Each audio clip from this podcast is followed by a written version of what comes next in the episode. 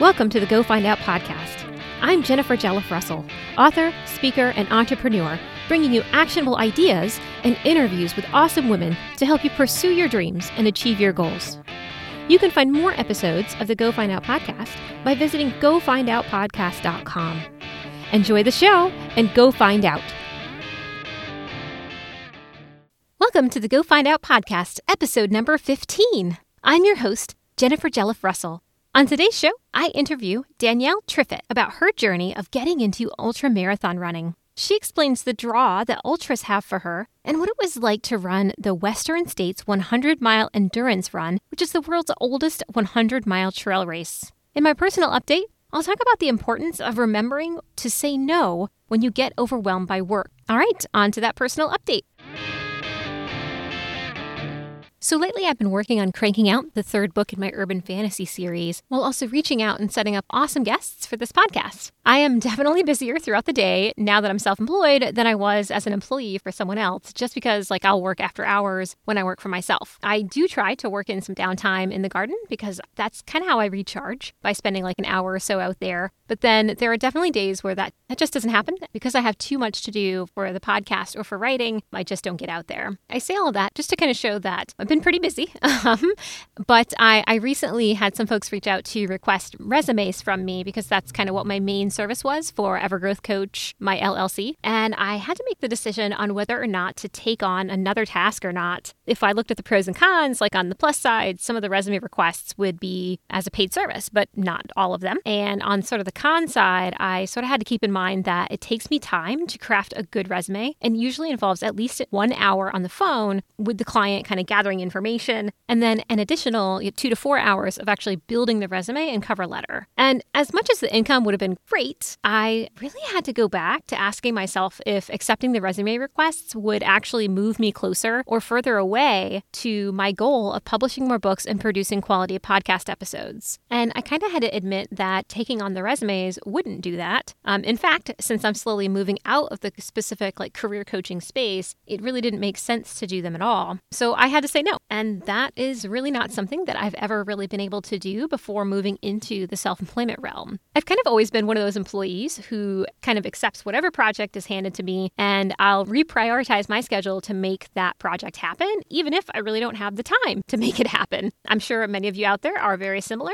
and that's what most employers want, right? Someone who just kind of blindly accepts whatever the new task is handed to them and that the employer knows that you will get it done. Even when I shifted to self employment, I would really take on every single resume that was sent my way. Initially, I wouldn't tell the clients no, but I did learn to let them know up front what the timeline for the completion was if I was really overloaded and couldn't produce a finished product within my regular timeline. So, changing my timeline was really honestly a big deal for me and was basically a baby step to me actually learning to say no to projects. As I gained more experience on the self employment side, I raised my prices to be closer to the market price for the resumes that I was producing. So, like when I was very first starting out. And some of my clients balked at the price when I changed it to be higher, but they knew that the quality of my work was really good and they continued to request my services anyway. And so I did that at that price for a little while. And then down the road, I decided to raise my prices again to meet the actual market price for resumes. And those same clients, they were not interested in paying for the quality. When they quoted a much lower amount that they were willing to pay per resume, I had to say no. And it was honestly like one of the hardest decisions that I'd ever had to make was to actually turn those clients away by not accepting the lower paying resume gigs. But it was also the right decision. Saying no to those lower paying resumes actually freed up my time to focus more on those clients who are willing to pay for quality resumes and also gave me time on the side to write a book and start this podcast. So it kind of worked out. So now I'm a little better at stepping back and assessing projects to determine if they're the right fit for my goals rather than just accepting every project that comes along. And I had to learn that it's okay to say no to projects, even if it's scary, even if it means losing out on immediate compensation, because the things that I'm saying yes to are actually more in line with my overall goals and will lead to projects that I'm proud to have completed and hopefully eventually lead to compensation more in line with the quality of my work. So, have you ever had to say no to a project or turn away? Away potential work because it wasn't the right fit or maybe it didn't meet your long term goals? I'd love to hear about your experience. You can tweet me at GFO Podcast to share an experience in which you have had to say no to something. All right, on to my interview with Danielle Triffitt.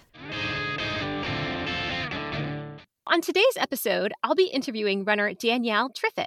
Danielle works in the nonprofit sector and was introduced to ultra marathons through her volunteer work with Trail Monster Running. Today, I'll be focusing on her experience of getting into running ultra marathons. Welcome to the show, Danielle.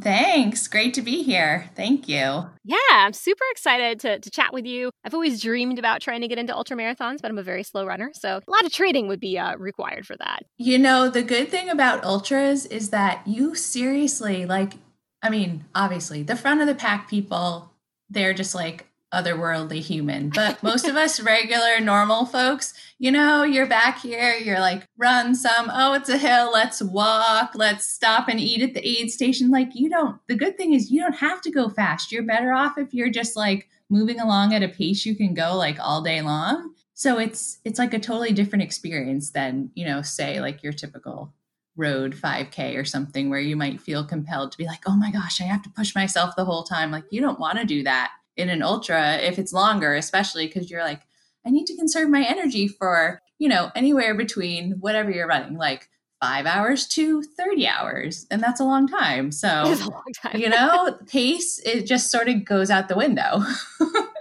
which is nice. So don't count yourself out. Don't count yourself out there. Yeah, maybe I should. I can set that as maybe a long term goal. And, and there you go. Definitely. well, before we kind of jump in further, can you can you tell me a little bit about yourself? Absolutely. So I'm 45 years old, which seems really old, but I swear most of the time I do not feel that old. I um I have a 10 year old daughter. I'm married to my husband, Ryan. We met in college um, and we've been married for 20 years. And Samantha was born a day after our 10th anniversary. So she was oh, our wow. 10th anniversary present to each other and our families because they had basically given up on us having children by then. And so, anyways, we live on the coast of Maine. We have two cats and yes, like you said, I work um, at a nonprofit organization in Brunswick with a fairly flexible schedule, which is nice given, you know, family and that I like to run. So that helps too. Um, nice. Um, yeah, and I've been running since I had to think about it. I've been running since high school. I ran cross country and track. And then um, Ryan and I went to Bowdoin College um, in Brunswick, Maine, which is like just across the river from where we live now. Um, and both of us ran track and cross country in college. That was how we met. And a lot of our sort of circle of friends were runners, but no one was into ultra running at that time. You know, it was mm. just like, oh, go for like a three or five mile run, you know, or right. that sort of thing. So, but yeah, running has always, you know, I've done it for a long time. So nice. And so we keep throwing around the term ultramarathon. What is an ultramarathon? So technically, I believe it's anything over a marathon distance, so over 26.2 miles. I think probably most people think of the shortest ultra typically would be a 50k so 31 miles mm. but i think technically the definition is anything over a marathon distance gotcha which is a, a long run. it's a very it long run. it is a long run. Absolutely. There's no getting around that. yes. Yes. And I've I've only done um one marathon ever and it was one that I uh, like I mentioned earlier, I'm a slow runner. So it was one that had no time limit. Nice. Do ultra marathons, do they have a time limit? A lot of them do. I mean, I think the good thing is that, like we had said earlier, the recognition is that you're not going to be running all out for 31 miles most mm. people anyways so typically there's i think you know pretty reasonable cutoffs but mostly there is a cutoff for safety reasons you know wow. obviously they want to make sure you know that their volunteers are safe and the runners are safe but usually you know depends on the the race um, the terrain, obviously the distance, but typically there would be some sort of time limit, but maybe more generous than, you know, your typical road marathon because you might be running a lot slower. I mean, just trail running in general, if it's technical, you're just going to be running more slowly, you know, than you would on on pavement. So mm. And do ultramarathons, do they tend to be more trail than on the road, so to speak? I know that there are road ultras, but I don't know. I've never run an ultra on the road, but mm. there definitely are. But I think they tend to be, in general, more trail. Just because it would be hard, much harder on your body to run, you know, beyond the marathon distance on a road where it's a, things are a little more forgiving if you're on softer terrain. Mm, Mm, okay. You had mentioned you had been running for a while. You ran in, you said high school and college. Yes, that is correct. Yep. So then, what actually made you take the leap into trying an ultra marathon? I know. So it's interesting. So I ran two road marathons in 2006 and 2008. And so that was before we had Samantha. She was born in 2009. And one of the other things that we did, which you may not know about, or you may if you've been poking around, but possibly not. So we also, when we were 30, we were living over in Mount Washington Valley in New Hampshire. And we had been doing lots of backpacking over there. You know, we were doing the 48 4,000 footers, which is basically a list of all the peaks that are above 4,000 feet and oh, nice. in New Hampshire. And they're basically you can complete it, you can submit that you've completed the list, you can take as long as you want. You know, some people do it within a calendar year, within a certain season. We we weren't doing that, but we were using that sort of that list as a um, just like oh different places to explore and then you turn in the list and you they did a little ceremony you got a little patch. Anyway so we spent we were spending a lot of time in the mountains and outside but more doing hiking and backpacking. Ryan at the time was not running. He took like a big chunk of time off of running um, he was maybe a little more competitive in college and subsequently more injured than I was. Mm. So he just was like, I'm done for a little mm. bit. But, anyways, eventually, when we were 30, we quit our jobs, we sold our house, and we set out to hike the Appalachian Trail. That's awesome. This was 2005. So we started in Georgia and we got to Massachusetts in about four months. And Ryan's back basically had given out on oh, him God. by that point. So we stopped. Um, and then over the next three years, we sort of ticked off the rest of the northern pieces and finished with the 100 mile wilderness in Katahdin in 2008. Wow, that's awesome. I think that ultra running, in a way, sort of came from that, but it also came from our introduction to Trail Monster running. Mm. Um, we ran our first race with them in 2007, um, which was the first race they put on, the Bruiser, that year. And so there were a lot of, you know, some of the trail monsters were running these big distance races and it seemed crazy at the time. But there's something about, for me, anyways, about being out in the woods for a long time. Um, and I recognize that it doesn't have to be, you know, for 100 miles, but there's something about being out in the woods for a long time. You know, once you've gone a certain distance, or for me, anyways, you know, my mind sort of quiets. You're just taking it all in, you know, there's beautiful things to see. There's a little bit of suffering, but you know, it's all good. Right. So in a way, ultras sort of parallel some of the, you know, the through hiking and the big backpacking that we did. Just, you know, you're out there and you know you don't have the distractions because you're just sort of immersed in it. So i do feel in a way that our time as backpackers and through hikers and then section hikers as we finish up the trail sort of you know so running in the woods for an hour ah no big deal. Like we did that for months at a time you know in a right. different sense. We were walking of course but and yeah and then we met this group of people the trail monster you know running group and they were all doing these crazy distances and eventually you fall in with a group like that and you're like oh why not? You know what the heck? Let's see what happens. You know? But i will admit ryan ran an ultra first. Uh, and okay. so i my first attempt at an ultra and i say attempt because i dnf'd was in 2010 at pineland farms. I was going for the 50k and so sam was only six months old and I was still nursing her. And I oh, just, oh, I just, it was a disaster. It was like at like mile 21, I was like out in one of those open fields. And I was just like, I think I want to lie down on this rock right now. Like I'm done. right. um, so that it was not successful my first attempt, but you know, that's okay. We learned from mm-hmm. our, our failures. Um, and then that next year in 2011. My parents lived down in North Carolina, so we were down visiting them and we Ryan and I both ran a 50k down there. It was like a loop course, very flat, flat and sandy. Um, and that was my first 50K, my first ultra. And it remains my fastest 50K. oh, I kind of like that flat running. That's always awesome. exactly. I feel like here we train on hills in Maine. I know. And It's so then you go to the flat area and you're like, this is wonderful. I'm so much faster right now. All I know. I love it. Exactly.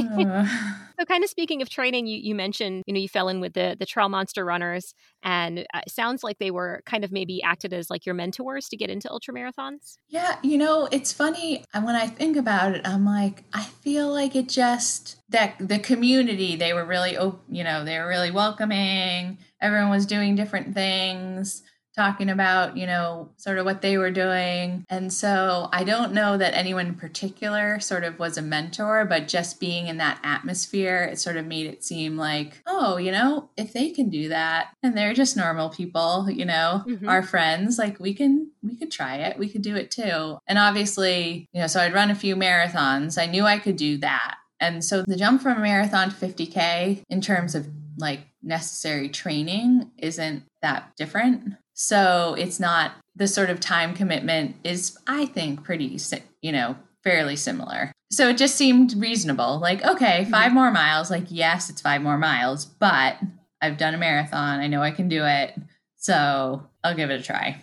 Would you say that probably with the, the training process for ultras, it's more of maybe the time commitment that's kind of the most difficult? I think it is. I do. I so I'll say I am I'm a consistent runner, but I only run 5 days a week. I've never run more than that. I'm, you know, I'm not a high mileage runner. So I'm probably on the lower end of the time commitment myself. I've come to realize through the few training cycles that I've done for like 100 mile races that, you know, getting up to I think I've maybe only hit 70 miles a week a few times, but even getting up into 60 miles a week, like for me, still trying to work and be at home and, you know, spend time with Sam and Ryan, just like there's only so much time and you have to sleep, Right. you know?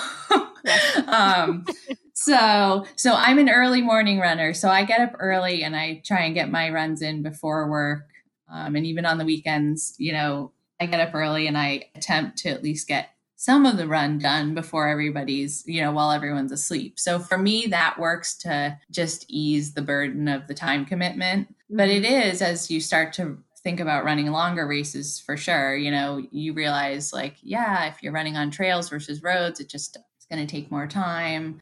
If you have to drive to trails, you have to add that in, you know, so there certainly is an element of time commitment. That being said, I feel like you can do if you're willing to say, okay, this might take me a little longer, you can train for a 50K or a 50 mile without a ton of, you know, without too much time and too many miles. So, but it all depends on the person. I, I just, I believe in moderation. So I'm just like, okay, I can get by with running maybe most of my high mileage weeks being in like the 50 mile range, which is not that high for a lot of ultra runners, but it works for my life. And so that's what i've realized about myself is like i want to be happy when i'm running. And so i can't always be running being like oh my gosh i don't have time or oh i'm missing this and that you know trying to fit it in to make it work with my life and make it be something that i i want to enjoy it. I don't want to be like stressed about it all the time. Hmm, gotcha.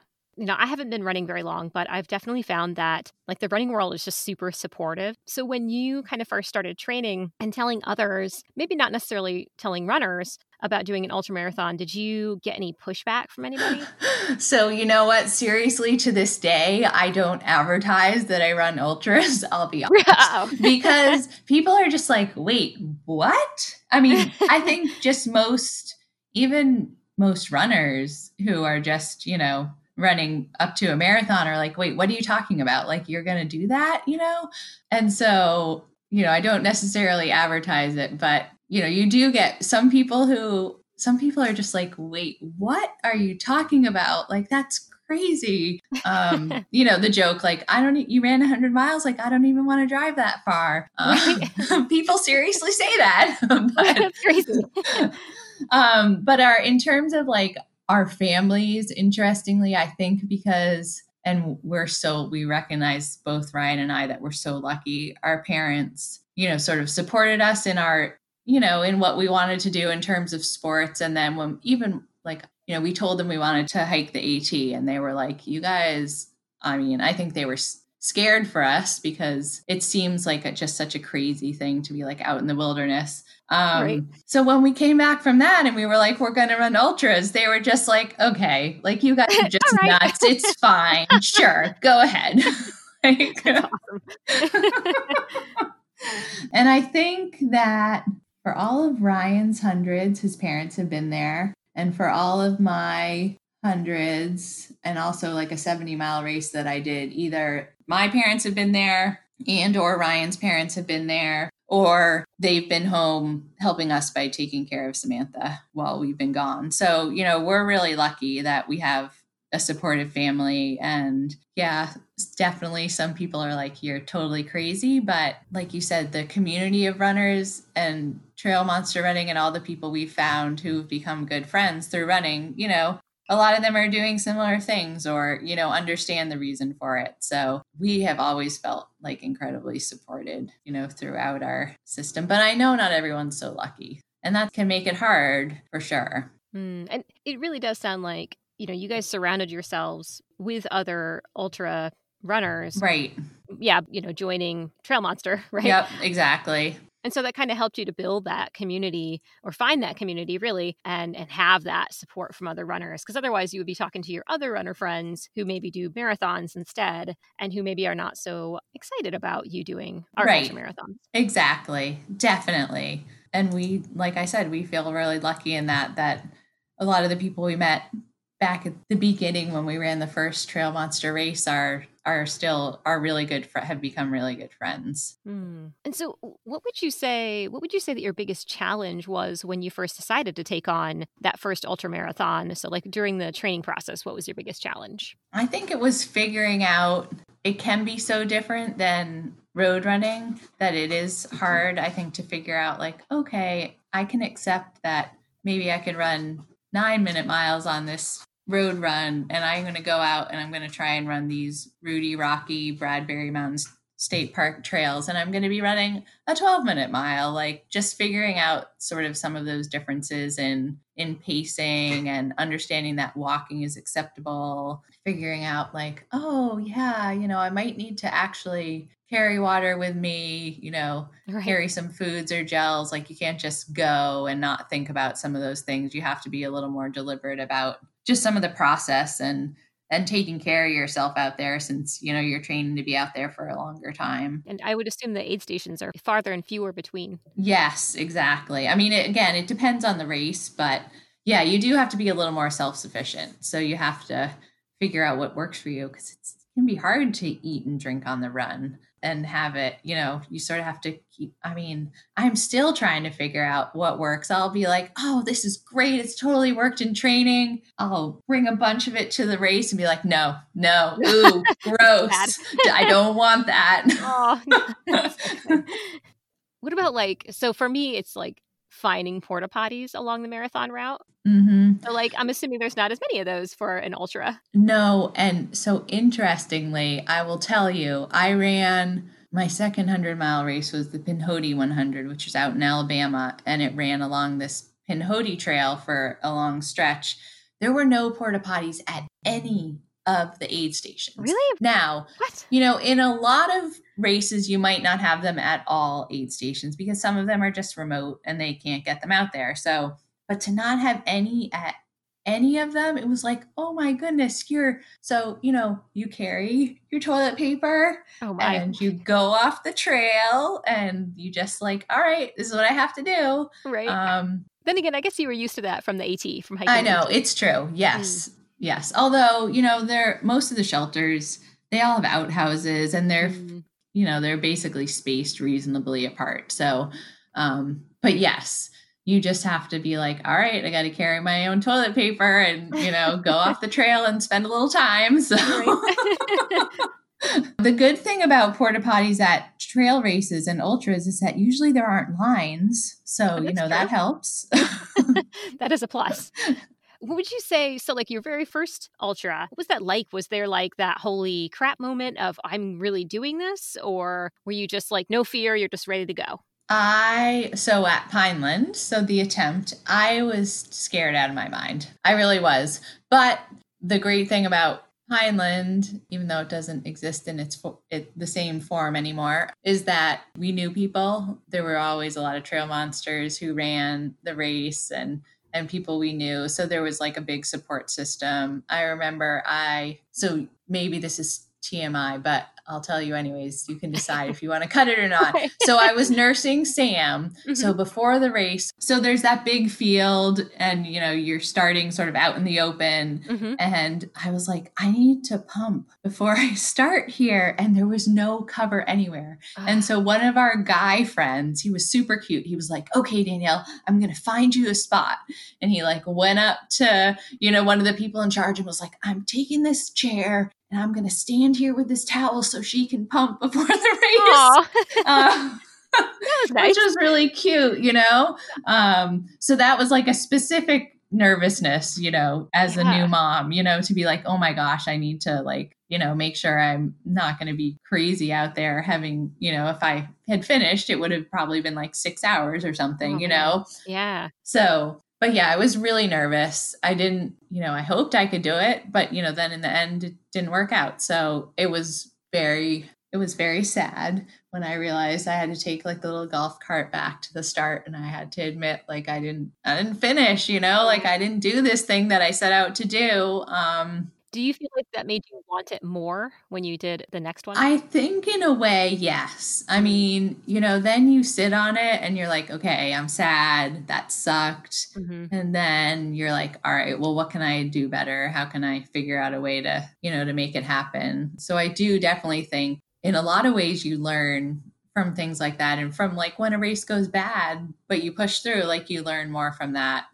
like in life, you know, yeah. than you might from when things go perfectly. So yeah, it did definitely give me extra impetus to want to get back out there next year and and finish a 50k. I actually never I ever go back. I don't think I ever went back and finished Pineland. I just sort of moved on from that race, but but yeah, like I said, the next spring I did finish uh 50k. That's awesome. Yeah. Then I was on my way Yep, that's right. You're like, okay, I can do this now. exactly. and actually, I I hear that you competed in a pretty major ultra marathon race last year. Yes, I was very lucky to run, be able to have the chance to run Western States 100, which is the oldest ultra in the US That's out awesome. in California. It's really hard to get into. So basically what you have to do is you have to run a qualifying race and then these days. I think when it started, and maybe even as little as 10 years ago, this probably wasn't the case, but now ultras have just gained so much more popularity still a very niche thing but you know within the the running world um, gain more popularity and so therefore you know western states has gained more popularity so you have to run a qualifier you have to submit your qualifier and the first year you get one ticket for your one qualifying race and they hold the lottery and they only have like 300 some odd spots. And so I didn't get in the first year, which it would have been, you know,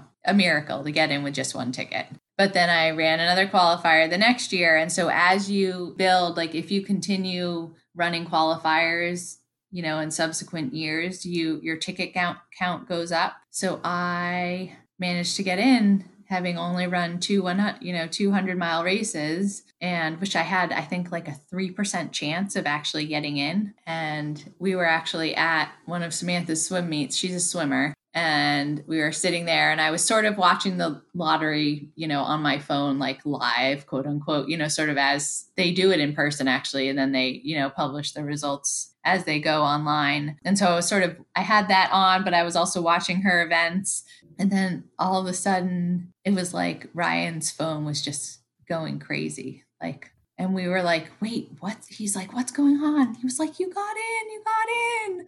Um, That's awesome. Yeah. So it was pretty, pretty incredible to have that chance because it's one of those races where if you really are into ultra running or you're into the ultra world and like, you know, you have like these, you know, crazy good runners who you might follow. You know western states is like in all these movies and you know it's a huge deal. And like the you know the top runners from around the world come to run this race. And so here i was having the chance to to be able to do it. So yeah. so it was pretty pretty incredible. So we it's the fourth saturday in june every year, although not this past year, unfortunately, because of COVID. But it was last June, and we flew out, um, and my parents flew out, and Ryan's parents flew out, and we had we have two college friends who live in the area. One of them came up to act as crew with Ryan, and one of them came up to to pace me in the first the first stretch where you can have a pacer. So a lot of times in these longer races, typically 100 mile races, maybe shorter races, but you know, typically 100 mile races at a certain point along the route depending on the race itself, you can pick up what's called a pacer. So someone basically, I almost want to say they're like a safety runner. Yeah. So in Western states, you can pick someone up at 62 miles. Um, and so my friend James and his wife came out and he he ran with me for oh geez i think maybe 12 miles or so. And then ryan ran the rest of the way with me. But it's you know at that point at 62 miles it was dark and i'd already been out there for oh god you know like a long time. I don't know 16 hours or something crazy like that you know? Um and so i could have obviously you can do it without a pacer but as you're out there for longer and in the dark, like you just you sort of start to lose, I think, a little bit of sense of reality, you know, and it's dark and you're like, wait a second, I maybe I'm, you know, you're not eating and drinking as much because you've been out there a long time. And so you just I've never had, I know a lot of people have like hallucinations and things as they get into these big long races, and I've never had that. But I do feel like you just sort of, you're like in some other little world, you know, your own little tunnel vision. So having someone there to be like, okay, let's make sure we're on course and sort of remind you, like, have you been eating? Are you drinking? You know, um, is a good thing. Right. So, but anyways, yes, that was Western States was an amazing experience to be out there. And like we did the packet pickup and everything the day before. And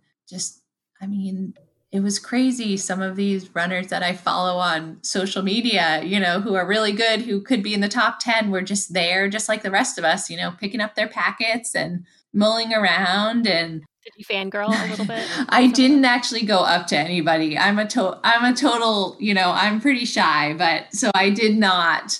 Um, although in the middle of the race, so at oh geez, what mile was it?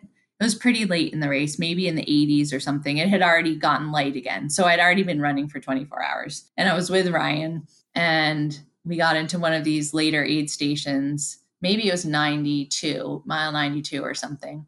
And we got down, we came down this hill and into this aid station. And Hal Koerner, who I would say he's like a, maybe a little older generation ultra runner, but he's super cute. He has like a big smile, and he was there like it was his club that was manning the aid station so he had we assume like been there for the front runners and just stayed through the night and was still there for like basically i was i was you know the front of the back of the pack like my intent for the race wasn't all i wanted to do was just finish and experience it so ryan was like Hal, can Danielle take a picture with you? So there I am, like I'm totally gross. I'm sweaty. I've, you know, been up all night and and we did get a picture together. So that was my fangirl moment during the race. nice. That's really cool. Something you said a minute ago was you weren't running to win the race. You were running to finish. And so do you find that even before ultras, did you do that with marathons as well? I will say I do have a competitive streak, but it's really with myself. Mm-hmm. So I would say I was probably a fairly you know, in high school and college, I was mediocre. You know, I wasn't great. I wasn't winning things. Heck, until senior year in college, I was running the short stuff. I ran the hurdles, I ran like the sprints, which was fun, but really not probably what I was best at. So, but to me, it was just about being part of the team and having the chance to be out there. And I feel like that sort of has continued. That to me, it's really about mostly just being out there and seeing what I can do and just like exploring the limits, seeing new spaces, places, you know, just being out in nature. Like that's what I love the most. I will say in my first hundred, so this was a, there's a group down in Massachusetts called Trail Animal Running Club, TARC. Um, and they put on a lot of different races during the year, and they're a great group. So they put on a hundred down at Hale Reservation, which is outside of Boston. This great little, you know, sort of preserved area. So that was my first 100. And there were not a lot of women mm. and and then a lot of people as happens in some of these longer races people drop out. So it turns out there were only 4 women that finished. And in the last like 3 miles, I was basically leapfrogging with a woman who it turns out ended up being in second. And I was oh, like, wow. oh my God, like I I passed her and then she was coming up behind me and I was like, our friend Val was running with us at the time and running with me at the time as pacing me. And I was like, Val, all right, I have to pee, but anyways, I don't want her on my tail. Like, this is just stressing me out too much. Like, that's, you know, not my purpose is not to like race these last few miles. Like, I just need to like let her go and give her my own space and be in my own head and not be stressed about placement. You know, I just want to do my own thing, you know. And then after the fact, I was sort of kicking myself like, oh, darn, you probably could have kept it up and you could have gotten second instead of third. Not that like it was a huge deal, like like I said, with the placement because only four of us finished um, for women, anyways. But I am competitive, but that's not really that's not why I do these long things. So, and Western states in particular, I knew coming from Maine, it being like a late June race, like I I didn't have a ton of I didn't get up to altitude. I didn't do a ton of big mountain training. Um, so I knew it was going to be tough for me from that standpoint. Like you don't get super high, but high enough into the mountains. And there was snow up there. And there were, you know, then you drop into the, like these hot canyons. And so it was just so out of the realm of anything I had ever run that, you know, my whole goal going in was just like, just to enjoy it and just get to the finish line. I didn't really care about the pace. It didn't matter as long as I finished before 30 hours. So I got an official finish. Like that was, you know, all I wanted. I just, you know, I was pretty far back for probably most of the race, just, you know, because that was what ended up being comfortable to me. And just because I wanted to stop for a picture with Hal and I stopped and ate blackberries. Ryan thinks I'm crazy, you know, at mile 93 or something.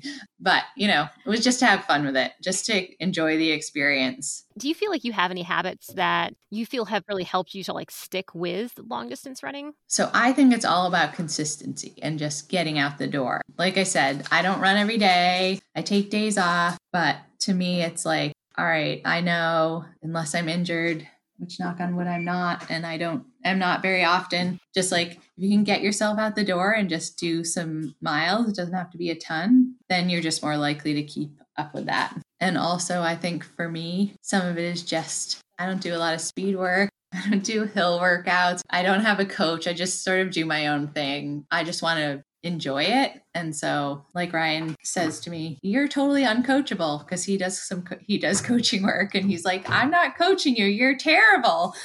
but he's like, but as long as you're happy out there, like you do your stuff. You know, you get your miles in. Like I'm not doing any workouts. I'm not doing anything structured, but you know, just getting out there and enjoying nature, picking berries, looking at what's around me. And that, to me, that helps me have a reason to keep continuing, you know, to get out there every day. Mm. Do you have any favorite piece of gear, like running gear that you like? It doesn't mm. necessarily have to be for ultras. I, so I do use um, one of the Ultimate Direction packs. I think it's an old Adventure Vesta that I like. So I use a bladder mm. versus like the bottles in the front, mm-hmm. but I love that pack. It's super comfortable. And then I always have to apply squirrel nut butter so that I don't chafe. gotcha. Yeah, yeah.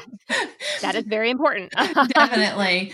But other than that, I'm pretty um I sort of just go with like the shorts and the shirts that are comfortable. Um, I've switched shoe brands multiple times, so I'm not super tied to things I've gone through like the Garmin watch to Suunto to now I have a Coros. So I'm not tied to to too much, just whatever's comfortable. Um, but I do like my pack. I would definitely recommend the Ultimate Direction stuff. Okay, yeah, I'll find that online and drop a link for it in the show notes. What do you think that you would have missed out on had you not gotten into running ultras? Oh man, I would have missed out on so much. I mean, like I said, we have found so many friends through trail monster running and through our ultra running experiences you know, even people who we've met at some of the TARC races down in Massachusetts who, you know, as as we've gone to multiple races through the years, we've gotten to know and, you know, enjoy seeing at races and things. And I think I would mostly have missed out on that awesome community and the friends. I also think it's a great way. I realize you can see places other ways. But to me, sort of just immersing yourself in a big stretch of woods is pretty awesome. It's brought us to some different places. We went to Alabama. I mean, that's to me, that's very random. Right. But the Pinhoti Trail was gorgeous. It was so beautiful. I would never have expected it. It was really pretty. And then, you know, Western States was amazing to like go up to Squaw Valley and, you know, up into those mountains where there was still snow in June and just the West is amazing. And mm. so it's definitely brought us to some neat places but mostly I think it's the people for sure. What advice would you give to our listeners who are interested in getting into running just in general, or who are thinking of stepping up their running game to maybe the next mileage level? Again, I think I would go back to just get out there, you know, be consistent. You don't have to go far, you don't have to go fast, just get out there and enjoy it. I think also for a lot of people, finding a group to run with can be really useful. I Trail Monster Running in particular does a lot of group runs like on Saturdays and Sundays, um, which is really nice. You don't have to be a member to come, you know, enjoy the run. And I think that that often is like a really nice way to, you know, figure out some places to run, you know, just have a chance to figure out like what the community is all about and have a good social way to get into the sport which i think is a nice aspect. You can obviously you can run alone. I do probably the vast majority of my running is solo running but it is really nice to you know to have a group have someone who knows the trails guide you around you know that sort of thing. So you know if there is a group near you i think that can definitely be a worthwhile exploration. And yeah, I think just getting out there, you know, don't be scared. Like I know ultra sounds intimidating, but like mm-hmm. I said, the jump from a marathon to a 50K, it's not that big. And then there's no, you don't have to rush. Like you don't have to be like, I have to do just, oh, I did a 50K. I have to do a 50. I have to do a 100K. I have to do a 100 do whatever you want. Like some people, they don't want to run 100. It's too much. They're not interested in running that slow. They'd rather run, you know, the 50Ks where they can push more. Some people don't like the shorter stuff and they, you know, want to be out forever. And, you know, I think it's just like finding what works for you and not feeling like you have to do, go a certain path. Mm, gotcha. And where can people find you online? Or where, if you have a race coming up, where can we support you in your next race? Yeah, I just, so I, I was signed up for a hundred for this year um, out in Tennessee called No Business Hundred, which I was really oh. excited about because it's like it was like a big hundred mile loop. So not an out and back, not, you know, multiple loops, just like one huge loop. So I was excited to see like a new area of the country. Yeah. Um, but anyways, I just they are still holding the race interestingly, because I know a lot of races have canceled, but I did defer to next year just from tra- the travel standpoint. So, so I have something on the 2021 calendar, which is sort of exciting. Um, yeah. But anyways, in any event, so I'm on Instagram. I'm Sparkplug AT05. So Sparkplug was my my trail name while we were on the AT, and then AT05 ah. was you know Appalachian Trail 2005. And where can people find Trail Monster? Yeah, so definitely. So Trail Monster Running, you can find it on Facebook, you can find it on Instagram, the website trailmonsterrunning.org. And so even though there even though there aren't normally there would be the dirt series, the um, trail series, six, nine, 12 mile races this this time of year. So they're doing them virtually now, but registration is open for the Big Brad Ultras, which is our 50K and 50 miler in October at Bradbury State Park. Hmm. That's a fun one. I run the 50K there. It's a fun course. Lots of good volunteers. Are the snowshoe races, is that also through Trail Monster? Yes, exactly. So that is. Um, so usually like a three, four, and a five mile race at Bradbury, January, you know, one in January, one in February, one in March. So that's another fun series to get people mm-hmm. outside in the wintertime. And I assume that we'll probably be doing it again this winter. I know it winter's tough. It's gotten more variable these days. Yeah. But um, you know, so far we've managed to pull all the races off um, and not have to cancel or reschedule and things. So we've been very, very lucky in that regard. But yeah, that's another that's another fun fun event. Mm-hmm. And that one's called the the badass. Yes, if you run right, if you run all three, exactly. Mm-hmm. Right, and then you get a Yeah. cool piece of swag that says you're a badass. I have I've I've done two, the the races uh two years in a row now, and every year something comes up on one of the days of the Oh. races, and I'm like, dang it! I so maybe this year, Definitely. this is my year. exactly. Exactly. Yeah, it is fun. It's a it's an honor to, you know, get one of those pieces that say badass because it is pretty Yeah. cool, you know? A lot It of is fun. pretty cool. yeah And honestly, like again, the running community is just really cool. That snowshoe running community, like, it's just so fun. Like, people are very open, and you kind of hang out afterwards, and there's raffles afterwards, and Exactly. um, that is just a really, really fun race. And even if you don't have snowshoes, you can rent snowshoes for that day. There's not links to it yet, I'm assuming. There's not links to it yet, but yeah, if you just link to trailmonsterrunning.org, it has um, the details on all the different races that we put on. Okay, Yeah, perfect. definitely. Well, awesome. Well, thank you so much for coming on today, Danielle. Well, thanks for having me. It was fun to chat. this makes me want to go out and do a run. Maybe not right now; it's too hot, but maybe later. I know. It is warm right now, but yes, definitely. And like I said, don't count yourself out if you want to do an ultra. You just, you know, the trick is finding one that like fits with your schedule in terms of timing and like one that you feel like you can complete within the, you know, the time constraints and stuff. There's always something out there, you know. There's so many different options now. Yeah, maybe I should pick one from like two years from now. Sign go. up for it. Yes. Like, okay, I'm ready. Perfect. well, thanks again for coming on. You're welcome. It was good to talk to you. Thanks so much.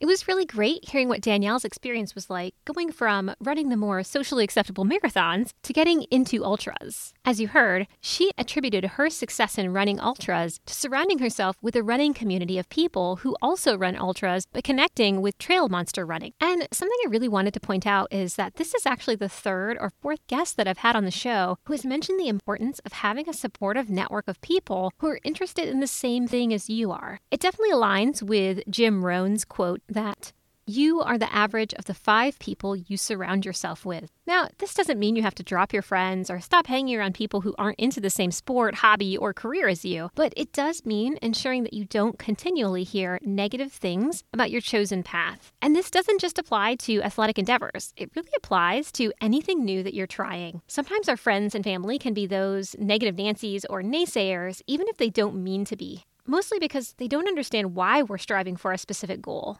And rather than continue to try to explain it to them, it can honestly be a lot healthier for you to connect with people who are into a similar goal as you. I look at being an independent author as an example.